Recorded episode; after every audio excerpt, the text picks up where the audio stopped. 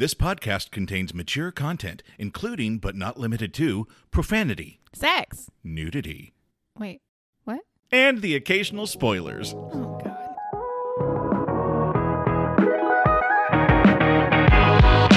Okay, a buying a book.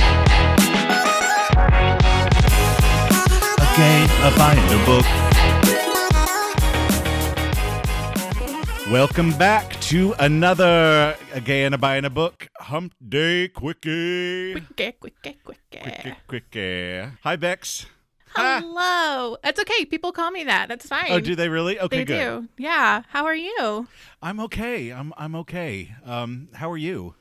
I'm so happy to be discussing this with you today. I feel like the discussion we had surrounding this book was probably the best one we've had all season, and I have been so thrilled to talk to you about it again. Good, good. To remind our listeners, what is it that we read last week? Last week we read My Policeman by Bethan Roberts. Oh yes, the age-old tale of mommy don't know daddy's getting hot at the body shop.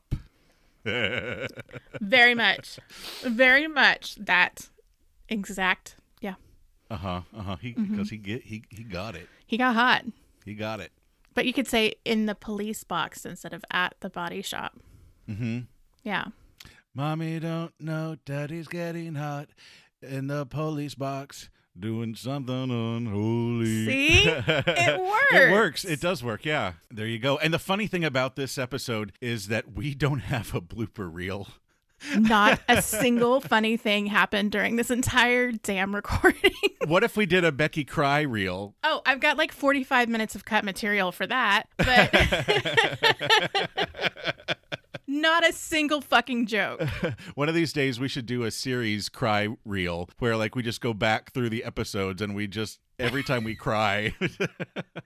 A full hour of uh, sobbing in the background. Why do we cry so much?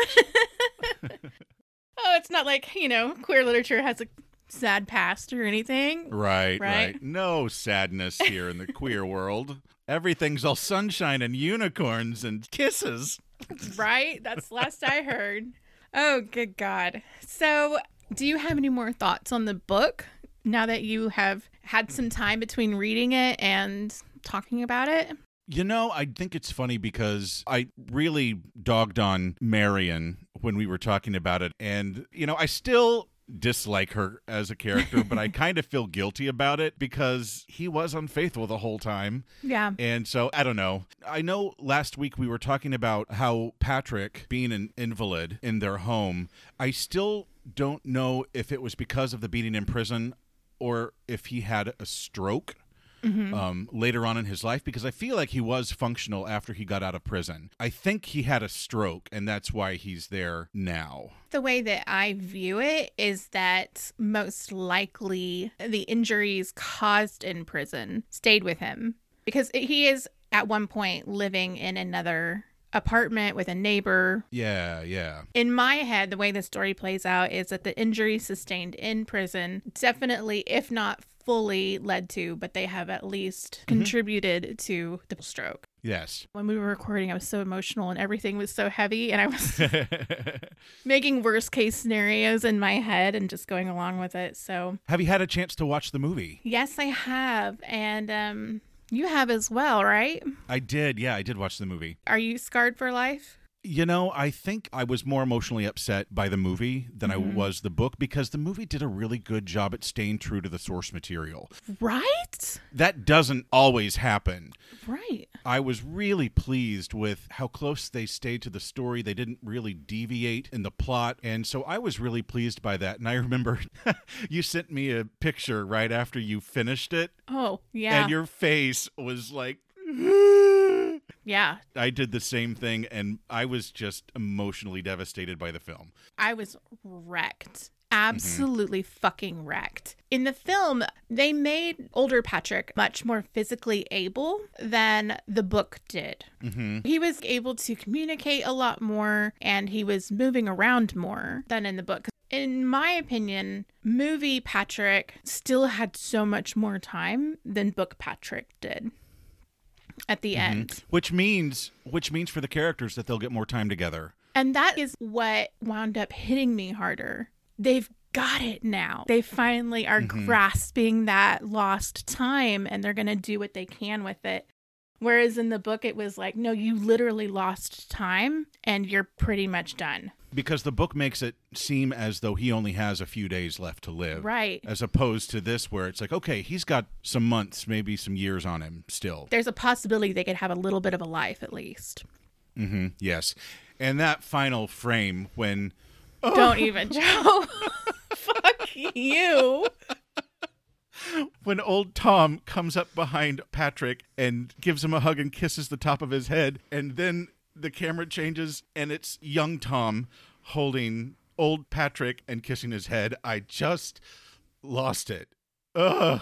The first physical contact Tom and Patrick ever had was a little touch on the neck. Tom reached out and touched Patrick on the neck and just broke that barrier. hmm The first contact you see them have at the end of the story is Tom reaching out and fuck. Is Tom reaching out and touching Patrick's neck in the exact same manner. I did not catch It's that. the same touch, it's the same placement. And then he leans in and kisses him, and it changes to young Tom. And it's like the perfect representation of the loss. Uh huh. It's all the loss, and it just fucking Yeah. sucks. I know. Oh, and one of my favorite moments was older Marion basically confessing to everything. That moment in her monologue was brilliant. Her performance was spectacular. That moment just really, really stood out to me. If we're talking performance moments for the older cast, Linus, the gentleman that plays old Tom, hmm has this moment when he has been out shopping with Marion and he sees a young queer couple publicly displaying affection and being in love together. And he leaves the store and goes and sits in the car and just sobs. Yeah. It's like the immediate representation of everything he wanted to have and never got to touch. hmm I love that they threw that moment in. Yeah. That's the scene that got me really sobbing for like the last 30 minutes of the movie. And then it was just dehydration central from there on out. Yeah. the film was cast remarkably well. I know there's been some controversy over this, and I don't even want to hear it. Fuck off if you have a problem with the way that it was cast because it was perfect. We have the phenomenal David Dawson as young Patrick. Mm-hmm. Standout performance. Older Patrick is Rupert Everett. Rupert I Everett. almost said Rupert Grint. Mm-hmm. I know you did. the young Tom is Harry Styles, and the older mm-hmm. Tom is Linus Roache. You can see both of them aging in to those characters mm-hmm. so well. And then for Marion, the young Marion is Emma Corrin. At this point, it's pretty important to note that Emma's pronouns are they, them. And then Gina McKee is old Marion. And I hate saying old Marion, but like well, she wasn't no maid Marion, so. This was the first time I had seen Linus or Gina in anything. I know I've seen Gina in something. I know her face. I just didn't know her name. She was another one. I believe she was in Notting Hill, and then she's in the remake of the Forsyte saga. Well acted for everyone, on my opinion. There were a few scenes with each character that I just thought, wow, look at what you just did. hmm I'm so thrilled with the way that it came out, and I love that they were so true to the book. You just never get that. The only movie I can think of to really nail it well is hee hee.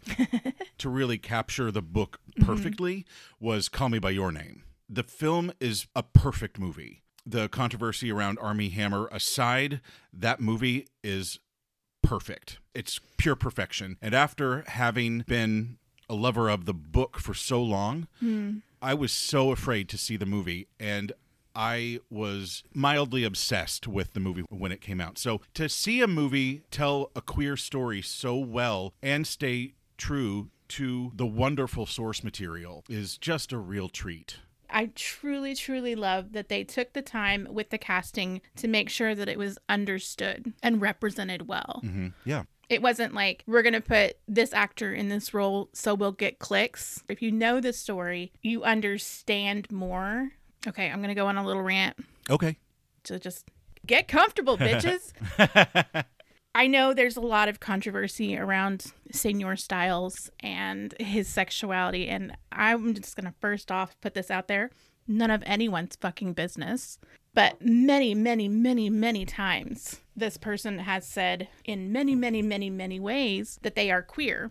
So I'm just gonna leave that there, and everyone can have their own opinion but just know that as someone who has been following him for quite a while, I see it. And if people don't see it, then whatever. If you have a problem with him representing a queer person in this, you're probably not looking deep enough at who the person is. So I'm going to leave that there. Harry sought out this job. The second he found out the book was in production, he went to the director of the film and recited the book for him. Wow. He knew Tom deeper than anyone. really? He relates with Tom on the point of wasted time.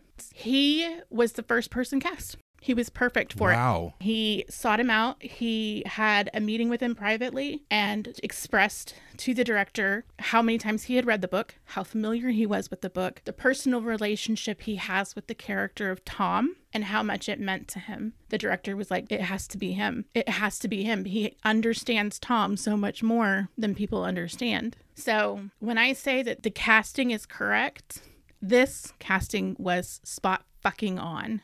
I don't want to hear any debate on that.